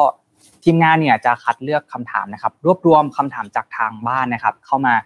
พูดคุยกันนะครับ 5คำถาม ซึ่งถ้าคำถามของใครเนี่ยถูกหยิบยกขึ้นมาคุยในช่วงท้ายเนี่ยก็จะได้รับถุงเท้าลายพิเศษจาก Mission To The Moon ไปจำนวน 2 คู่นะครับลายน่ารักน่ารักสุดพิเศษไปเลยนะครับ ตอนนี้ยังสามารถพิมพ์เข้ามาพูดคุยเข้ามาถามได้นะครับ อ่าตอนนี้ทีมงานบอกว่าคำถามที่หนึ่งพร้อมแล้วด้วยนะครับ เดี๋ยวไปดูกันเลยครับ โอเคครับ จากคุณสิริวัลนะครับ ถามว่ากลุ่มลูกค้าของธุรกิจนี้ที่แจ้งว่าเป็นบิ๊กลอตเป็นใครบ้าง จากที่ฟังธุรกิจนี้มีลักษณะเหมือน investment โปรแกรมของเดฟเจ้าหนึ่งอ่าขายรายย่อยที่มองการลงทุนแอสเซทนี้เป็นหลัก อันนี้ อืมกลุ่มนี้คือกลุ่มเขาเรียก ultra high net worth ตามเอ่อ ตามชื่อที่กรตกำหนดนะครับ ultra high net worth จริง ๆ แล้วก็มี definition ที่เอ่อค่อนข้างลึกซึ้งแหละ ก็ต้องมีสินทรัพย์ที่เป็นเอ่อสินทรัพย์เอ่อทาง financial asset ครับนะครับมีสินทรัพย์โดยรวมเอ่อมีประสบการณ์การลงทุนต่างๆนะครับ เพราะฉะนั้นเนี่ยกลุ่มนี้คือกลุ่ม ultra high net worth คำว่า big lot ตรงนี้อาจจะมองว่ามันไม่ใช่ big lot นะฮะมัน ultra high net worth ที่เข้าไปลงทุนเอ่อ ขั้นต่ำห้าล้านเอ้ยตัวทีห้าแสนในการลงทุนลักษณะกองลักษณะนี้นะครับ ก็จะไม่ใช่สำหรับนักลงทุนทั่วไปอืมนักลงทุนที่มีสินทรัพย์สูงมีครับ experience มีประสบการณ์การลงทุนนะคครัรับบแล้วก็เอิ่มเอ่อถามว่าถ้าถามว่าสินทรัพย์พวกเนี้ยสุดท้ายขายให้ใคร ก็อย่างที่ผมบอกเมื่อกี้ ขายเข้ารีดก็ได้อืมอืมขายให้เพนชั่นเอ่อเอ่อเอ่ออะไรกลุ่มของเอิ่มเอ่อ กองทุนบำเหน็จบำนาญในต่างประเทศก็ได้ครับกลุ่มของอินทรันจริง ๆ ประกันเนี่ยเราเห็นประกันในเมืองไทยเนี่ยสร้างตึกเป็นออฟฟิศนะฮะวันนี้ออฟฟิศก็เอ่อมีคนเช่าน้อยลงเรื่อยๆอืมอืมในลักษณะที่ผมกำลัง offer product คล้าย ๆ กันคือเอาที่ดินไปสร้างให้มันมีกระแสเงินสดอย่างเสถียรเพราะฉะนั้นเนี่ยกลุ่มของอินช r นก็น่าที่จะสนใจนะครับแต่กองนี้ก็ไม่ได้ limit แค่ ในประเทศไทยเนาะครับผมมันจดเป็น BOI ไว้ก็เลยอืมสามารถที่จะขายในต่างประเทศได้ด้วยดรเอ็ดครับผมถามเพิ่มเติมนิดนึง ultra high net worth individual ใช่ไหมชื่อเต็มมันคือชื่อนี้ใช่ไหมฮะเอ่อในนิยามของของประเทศไทยเนี่ยเขาต้องมี asset เท่าไหร่ แล้วมันต้องเป็น asset ประเภทแบ่งประเภทด้วยไหมเอ่อครับมี asset 75ล้านนะครับหรือมีสินทรัพย์เจ็ดสิที่บเป็ห้านล้านนี่เป็น US ดอลลาร์บาทหรือบาทใช่ไหมฮะอ่าแล้วก็มีเอิ่มมีเอ่อ สินทรัพย์ หรือมีสินทรัพย์ที่เป็น financial asset นะครับอืมเอิ่มทำจำไม่ผิดนะฮะตัวเลขอาจจะคาดเคลื่อนนี้ประมาณ 25 ล้านนะครับ แล้วก็เอ่อมีประสบการณ์การลงทุนอืมอืมนะครับประสบการณ์เป็นสิ่งที่สำคัญนะครับครับเอ่อก็ประสบการณ์การลงทุนคุณเคยรู้มาว่าเอ่อเคยลงทุนในหุ้นเข้าใจเอ่อการลงทุนที่มีความเสี่ยงเอ่อสามารถดูแลตัวเองได้ครับอ่าถ้ามีปัญหาก็ไม่เป็นไรอืมนะครับวันนี้ก็เอ่อกลุ่ม UI ก็จะเป็นกลุ่มพิเศษ ที่เอ่อที่กตเองให้สามารถที่จะลงทุนในสินทรัพย์บางประเภทได้นะครับโอเคครับอืมครับโอเคครับ มีคำถามที่สองนะครับคำถามที่สองมาแล้วนะครับ จากคุณนัชพลนะครับ คิดว่าความผันผวนของเศรษฐกิจในปัจจุบันมีสาเหตุมาจากอะไร แล้วอีกนานไหมครับ ตลาดจะกลับมาสู่สภาวะปกติ เอาตรงๆ ตั้งแต่ผมทำงานมา30ปีผมไม่เคยเห็นมันอยู่ในสภาพปกติเลยนะครับเอ่อจริง ๆ ความไม่ปกติ หรือความผันผวนเนี่ยมันอยู่กับเรามาตลอดครับ เพียงแต่ว่าในบางช่วงจริง ๆ เอาเอาใกล้ๆเนี่ย คือเอ่อความผันผวนของแบงก์ล้มเนี่ย พอเคสมันจบมันก็ลืมไป อืมครับ แต่ความผันผวนจริง ๆ แล้วกลับมาที่เศรษฐกิจแหละความผันผวนหลักของเศรษฐกิจวันนี้มันอยู่กับ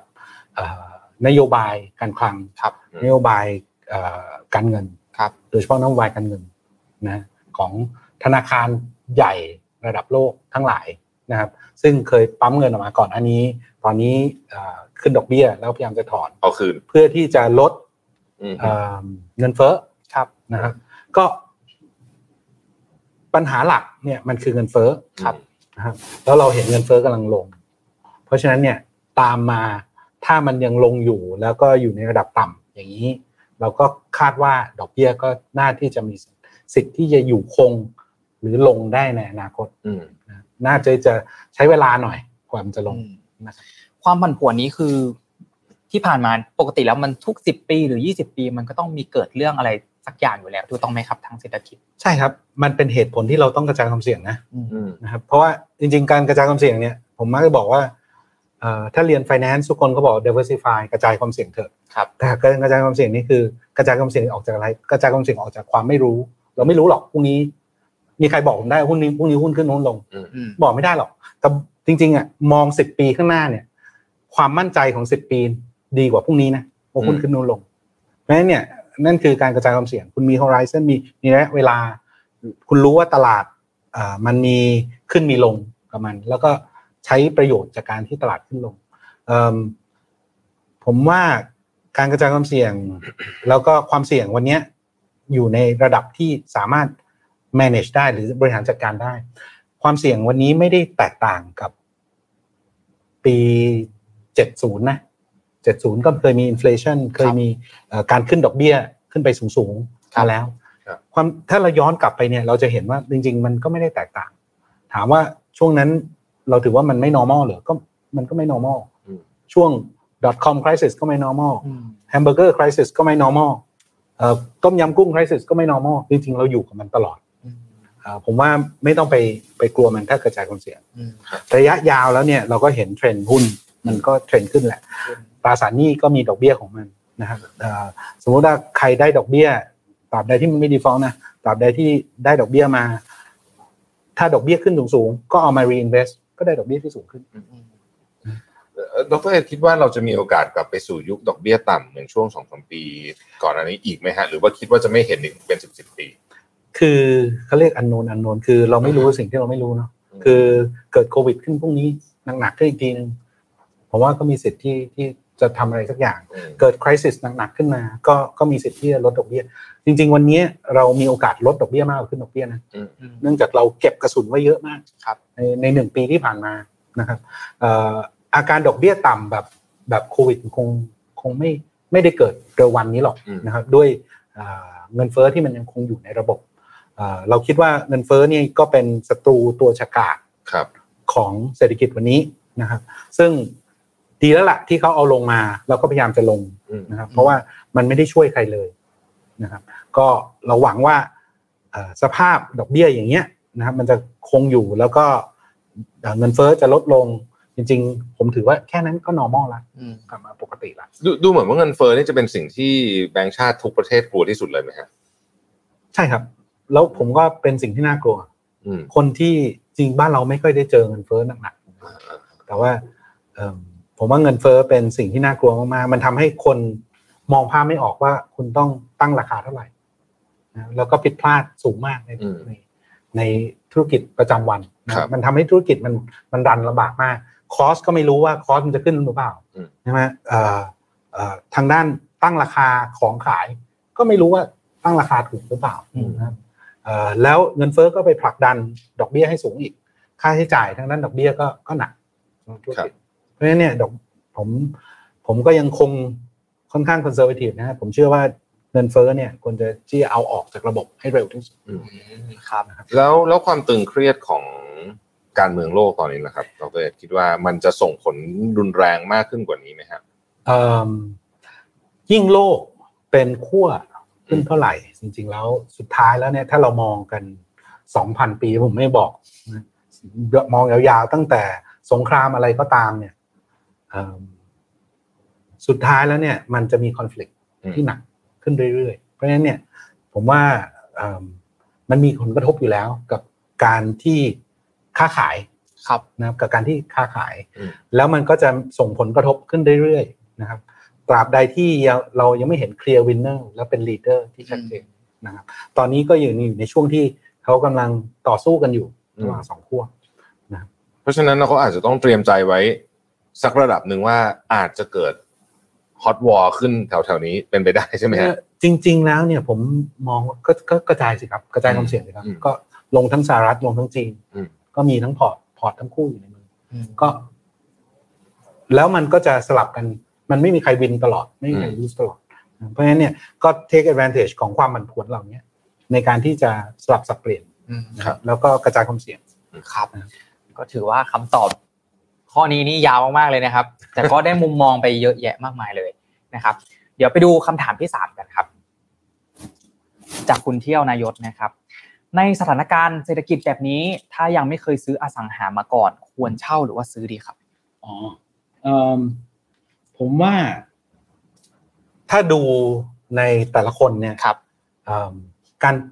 ตัดสินใจว่าจะเช่าหรือซื้อเนี่ย มันอยู่ที่ศักยภาพอืมของตัวเองเป็นหลักอืมครับนะ ศักยภาพของตัวเองเป็นหลักครับแล้วก็ลักษณะนิสัยของตัวเองเป็นหลักอืมถ้าคุณคิดว่าคุณจะเปลี่ยนงานทุกๆสองปีสามปี ก็ไม่ควรซื้ออืมใช่ไหมฮะเอ่อเอ่อค่าเดินทางในกรุงเทพก็ไม่ได้ถูกนะอืมเวลาด้วย เวลาด้วยอะไรด้วยรถติดเพราะฉะนั้นเนี่ยกลับมาที่ว่าเอ่อเอ่อศักยภาพครับแล้วก็ความสามารถเอ้ยแล้วก็แล้วก็นิสลักษณะนิสัยครับผมเชื่อว่าราคาที่ดินเนี่ย มันจะขยับไปเรื่อยๆยิ่งเรามี สาธารณูปโภคที่ดีขึ้นฮะในกรุงเทพนะครับ หรือหรือในหัวเมืองต่างๆเนี่ยราคาที่ดินก็จะขยับขึ้นเรื่อยๆนะครับเอ่อจริง ๆ การมีเงินเฟ้อเนี่ยก็จะขยับในที่สุดแล้วก็จะจะกลับไปที่ที่ดินแหละนะครับเพราะฉะนั้นเนี่ยสุดท้ายแล้วคนก็จะสามารถที่จะมีความสามารถที่จะซื้อ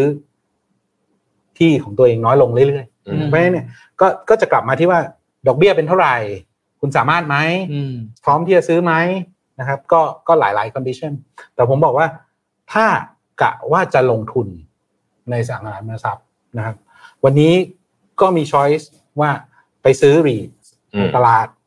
ลงทุนในบริษัทที่ครับเป็นอสังหาริมทรัพย์ developer ลงทุน developer นะครับอืมเอ่อหรือบริษัทที่สร้างเอ่อเอ่อห้างสรรพสินค้า บริษัทที่สร้าง warehouse ต่างๆ หรือลงทุนในกองทุนรวมที่เรากำลังจะออกมา ก็คือ เราระดมทุนเพื่อไปสร้างอพาร์ตเมนต์อืมเพื่อขายนะนั่นก็เป็นอีกวิธีหนึ่งในการลงทุน เพราะฉะนั้นเนี่ยอย่างที่บอกว่า ผลตอบแทนส่วนใหญ่ของการลงทุนในอสังหาริมทรัพย์เนี่ยอยู่ที่ developer อืมนะครับ คนที่สร้างจากที่ดินไม่มีกระแสเงินสดครับจนมีกระแสเงินสด ตรงนั้นเนี่ย คือผลตอบแทนที่ใหญ่ที่สุดอืมหลังจากนั้นเข้ารีดแล้วก็หกเจ็ดเปอร์เซ็นต์ใช่ไหมฮะอ่า ถ้าซื้อห้องมาเช่าก็หกเจ็ดเปอร์เซ็นต์ก็ประมาณนั้นผมเชื่อเลยครับว่าคนรุ่นใหม่ในปัจจุบันเนี่ยมีความกังวลในเรื่องนี้ครับ เพราะว่าอ่าอสังหาหรือว่าที่ดินเนี่ยเพิ่มขึ้นทุกๆ ปี แล้วเปอร์เซ็นต์ที่สูงมากครับแต่ว่าอินคัมเนี่ยเพิ่มน้อยมาก ขึ้นไม่ทันใช่ครับเขาก็จะกลัวว่าเอ๊ะอนาคตจะมีที่อยู่ไหมจะมีบ้านไหมนี่เป็นความกังวลครับอย่างยิ่งโดยเฉพาะช่วงต้นๆของการเริ่มเข้ามาเอ่อทำงานนะครับ ผมว่า ถ้าจะดูในตัวอย่างในต่างประเทศเนี่ยเราก็จะเห็นว่ากลุ่มที่เริ่มเข้ามาทำงานใหม่ ๆ เนี่ย ก็จะมีการเปลี่ยนงานค่อนข้างเยอะนะอืมก็ส่วนใหญ่ก็จะเช่าอพาร์ตเมนต์อยู่ แล้วก็ครับย้ายไปเรื่อยๆ สร้างประสบการณ์นะพอมี income เพียงพอสะสมเงินได้นะครับเอ่อเก็บลงทุนมีเงินทุน เพียงพอที่จะไปดาวน์บ้านก็เริ่มดาวน์บ้านนะครับ ก็ผมเชื่อว่าการซื้อบ้านก็ยังอยู่แหละครับ แต่ว่ามันจะเป็นกลุ่มที่ที่น้อยลงเรื่อยอืมๆนะครับอืมอ่าคน วันเนี้ยทุกอย่างมันมาง่ายไปง่าย ก็การเรนต์การเช่าเนี่ยมันก็จะมีอ่ามีกระแสที่สูงขึ้นสูงขึ้นอืมในสังคมบ้านเราครับอืมครับ โอเคครับ ต่อไปเป็นคำถามสุดท้ายครับโอเคจากคุณกิตติกานะครับ คิดว่าปัจจัยอะไรบ้างครับ ที่จะช่วยให้เศรษฐกิจของประเทศไทยฟื้นฟูขึ้นมาได้เร็วที่สุดครับ ผมว่า หลักๆเลยคือเรา suffer อยู่หลายเรื่องเนาะครับเอ่อไม่ว่าจะเป็น aging population อืมเรื่องเอ่อเราขาดเทคโนโลยีต่างๆครับ ผมเชื่อว่าเอ่อการ build ฐาน EV การ build policy ที่ชัดเจน directive นะครับเอิ่มน่าที่จะมีส่วนที่สำคัญมาก ๆ กับเอ่อการฟื้นตัวของเศรษฐกิจครับนะครับเพราะฉะนั้นเนี่ยก็เอิ่ม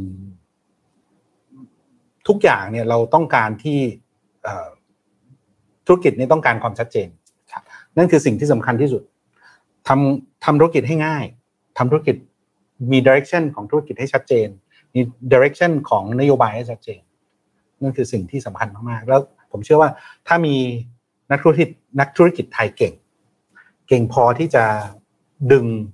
ศักยภาพตัวเองออกมานะครับ เพราะฉะนั้นเนี่ยถ้าเรามีทุกอย่างครบเนี่ยไปได้ครับ ไปได้จริง จะเห็นจริง ๆ วันนี้ค่าแรงจีนสูงกว่าเมืองไทยแล้วนะ ใช่ไหมครับนะก็เพราะฉะนั้นเนี่ย ผมว่ามันมีอีกหลายธุรกิจเลยที่เคยผลิตที่จีน วันนี้ควรจะมาดูที่เมืองไทย การใช้เทคโนโลยีเข้ามา ที่จะเข้ามาช่วยเอ่อการผลิตให้ดีขึ้นนะครับกลุ่มเหล่านี้เป็นกลุ่มที่ผมว่าน่าสนใจแล้วก็น่าที่จะโตไปได้นะครับกลุ่ม Service Sector กลุ่มกลุ่ม Consumer เราเองก็มีของดีๆ ในบ้านเรา Tourism เป็นที่หลักอันหนึ่งนะครับก็ก็เป็นเป็น area ที่น่าสนใจเหมือนกันอืมครับครับ ผมมีอีกคำถามหนึ่งครับคำถามสุดท้ายครับอืมอย่างเมื่อกี้เราถามไปแล้วในมุมมองของคนที่ต้องการอยากมีบ้านอยากมีที่ดินในอนาคตทีนี้ผมลองถามกลับกันสำหรับคนที่เกิดความกลัวครับ อย่างเช่น เราอาจจะได้ข่าวว่าอสังหาเนี่ยมีค้าง ค้างขายเยอะแยะมากมายเลย คนเหล่านี้อาจจะกลัวว่าเอ๊ะซื้อไปแล้วอนาคตจะถูกลงไหม ดรเอ็ดช่วยแนะนำยังไงได้บ้างคือรับอสังหาก็มี demand supply นะครับครับผมว่าราคาที่เนี่ยมันขยับขึ้นเรื่อยๆแหละ แต่ว่าต้องบอกว่าก่อนหน้านี้เนี่ยเอ่อผมว่ามันมีบรรยากาศของ over supply ของคอนโดนะครับเอ่อช่วงที่ผ่านมาก็ผมเชื่อว่าหลายปีที่ผ่านมาช่วงโควิดเนี่ยเอ่อ developer ก็หยุดสร้างกันค่อนข้างเยอะ หรือว่าชะลอการสร้างนะช่วงนี้ก็เริ่ม active กันใหม่ครับผมว่ากลับมาดูเนี่ยจริง ๆ แล้วเอิ่ม inventory ที่มีอยู่ในตลาดเนี่ยมันก็เริ่มเริ่มลดน้อยลงเรื่อยๆเอ่อผมยังไม่ได้ห่วงนะนะระยะสั้นๆเอิ่มสิ่งที่ห่วงจริง ๆ ก็คือเอ่อดอกเบี้ยบ้านเรานะครับแล้วก็ความสามารถในการซื้อครับมากกว่าที่จะเป็นตัว demand ที่จะเข้ามา push เอ่อบ้านเราเนี่ยจริง ๆ แล้วเอิ่มอสังหาริมทรัพย์บ้านเราเนี่ยค่อนข้างสติ๊กกี้ขาลงอยู่แล้ว จริง ๆ ทุกที่แหละเอ่อแต่ว่าด้วยความที่เอ่อการซื้อขายมันไม่คล่องตัวเหมือนกับหลายประเทศ มันก็จะมีความที่ความยืดหยุ่นในขาลงมันค่อนข้างน้อย เพราะฉะนั้นเนี่ยคนส่วนใหญ่ก็ไม่ยอมขายขาดทุนหรอกนะเพราะฉะนั้นขาลงก็ลงลำบากหน่อย อาจจะลากยาวๆ ไม่มีวาลุ่ม อ่าก็คือแต่ว่าราคาไม่ลงราคาไม่ลงแต่ไม่มีคนแต่ไม่มีขยการซื้อขายครับ อืมครับแต่ว่าผมเห็นหลังๆ เนี่ย ที่ดินที่เป็นที่ดินในกรุงเทพแปลงดีๆ เนี่ย เปลี่ยนมือกันด้วยราคาที่สูงขึ้นเรื่อยครับๆชนิดที่เห็นแล้วตกใจว่าโอ้โหราคาขนาดนี้เลยเหรอใช่ครับใช่ไหมครับเอ่อไม่ไม่แน่ใจดรเอสจำได้ไหมสมัยก่อนตอนตอนที่เซ็นทรัล m b บ s ซีซื้อแสนทุนอังกฤษรอบแรกนู้นนะฮะหนึ่งล้านบาทต่อตารางวาผมจำนั้นเป็นข่าวใหญ่ระดับใช่ประเทศนั่นแค่สิบกว่าปีเองใช่ไหมครับใช่ ตอนนี้ล่าสุดเข้าใจว่ามีที่เปลี่ยนมือกันแถวนั้นสามล้านกว่าใช่ไหมฮะหนึ่งหนึ่งล้านกว่า ตอนนี้นี่ทองหล่อยังไม่ได้เลยไม่ต้องก็ก็เป็นที่เพิ่ไปมสิที่มาว่าเอิ่มลูกค้าผมเนี่ย ถือสินทรัพย์อสังหาริมทรัพย์ไว้เยอะอืมอืมก็เป็นอะไรที่เราเห็นอยู่แล้วล่ะ แต่เฉพาะในเมืองนะครับ ผมฮะเน้นเลยว่าอสังหาริมทรัพย์เนี่ยที่มันขึ้นจริงๆเนี่ยเฉพาะในเมืองหมายถึงว่าตรงที่เป็นที่ prime area ที่พามาเรียถ้าเกิดเปิดดูเนี่ยแบบเอ่อแผนที่ประเทศไทยเนี่ย กลางคืนที่ไหนมีแสงเนี่ย ตรงนั้นน่ะโอเค อ่าโอเค มีหลายอีกหลายจุดในประเทศไทยที่ไม่มีแสงไฟอืมอ่าแล้วก็หลายที่ที่ส่วนใหญ่ราคาขึ้นเนี่ยจะเป็นในเมือง เพราะว่าสุดท้ายแล้วกลับมาที่ว่า urbanization concept เนี่ยมันชัดเจนมากขึ้นอืมมากขึ้นเรื่อยครับผมอืมครับ โอเคครับ ก็ถือว่าจบลงไปเรียบร้อยแล้วนะครับ ครบถ้วนกันไปเลยทีเดียวนะครับสำหรับปัญหาแล้วก็ทางออกของตลาดทางการเงินการลงทุนในปัจจุบันที่มีความผันผวนสูง อย่างนี้นะครับ ผมเชื่อว่าหลายคนเนี่ยน่าจะได้เอากลับไปคิดวิเคราะห์กับตัวเองได้อีกเยอะเลยนะครับ แถมน่าจะได้ทางออกดีๆ ด้วยนะครับสำหรับการแก้ไขปัญหาแก้ปัญหาทั้งระยะสั้นระยะยาวนะครับ ก็ต้องขอขอบคุณผู้ชมทุกท่านนะครับ ที่อยู่กับเราจนมาถึงช่วงท้ายนี้ด้วยนะครับ ไม่ใช่ทุกวันนะครับที่เราจะได้รับความรู้ดีๆนะครับ แล้วก็ได้เห็นช่องทางโอกาสในการลงทุนใหม่ ๆ ที่น่าสนใจอย่างโครงการโฮมานี้นะครับ ซึ่งผมก็ เห็นว่าเป็นการลงทุนระยะยาวที่มีแนวโน้มที่จะให้ผลตอบแทนที่ดีเลยทีเดียวนะครับ แถมยังเข้ากับเทรนพฤติกรรมของคนไทยในปัจจุบันด้วย ที่นิยมเช่ามากกว่าาการซื้อไปเลยนะครับ เนื่องจากราคาที่แพงขึ้นนะครับ แต่อย่างไรก็ตามนะครับ การลงทุนในกองทุนประเภทนี้เนี่ยก็ถือว่ามีความเสี่ยงที่ค่อนข้างสูง แล้วก็ซับซ้อนมากนะครับ ดังนั้นเนี่ยก่อนที่จะตัดสินใจอะไรนะครับ ผมอยากให้ทุกคนเนี่ยศึกษาข้อมูลให้ถี่ถ้วนนะครับ รวมถึงตระหนักใน ปัจจัยภายนอกที่อาจจะกระทบต่อกองทุนนี้ด้วยนะครับยังไงก็ต้องขอขอบคุณคุณลวิทย์หานอุตสาหะนะครับ CEO แห่ง Mission to the Moon นะครับหรือว่าพี่แท็บของเรานั่นเองนะครับ และดรเอกนะครับดรตรีพลนะครับภูมิวัฒนะขอบนะครับครับดรขอบคุณครับขอขอบคุณที่มาให้ความรู้ในวันนี้ด้วยนะครับได้ครับ แล้วก็